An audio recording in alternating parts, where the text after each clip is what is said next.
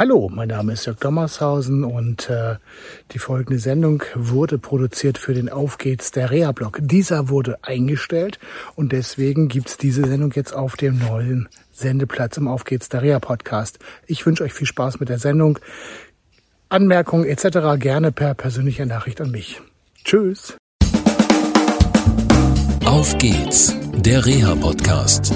Der Podcast von Reha Management Oldenburg mit Tipps und Ideen zur Rehabilitation für Unfallopfer, Rechtsanwälte und Versicherungen.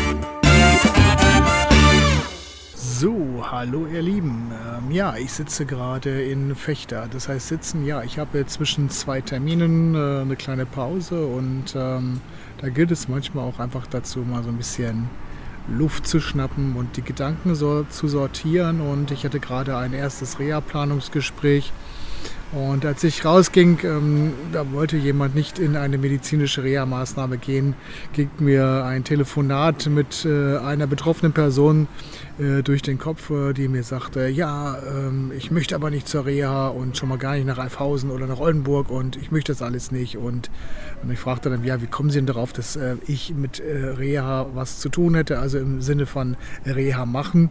Und ähm, die betroffene Person, mit der ich einfach nur einen Ersttermin vereinbart vereinbaren wollte, sagte, ja, das würde ja so auf der Internetseite stehen. Und der Anwalt hätte gesagt, ich wollte, dass äh, Reha gemacht wird. Stimmt überhaupt nicht. In dem Fall ging es einzig und allein um ein Erstgespräch und einfach zu klären halt, welche Bedarfe sind eigentlich da, was ähm, kann man machen, was kann man nicht machen und in dem Fall ging es nicht mal um eine medizinische Situation, sondern mehr um was Berufliches.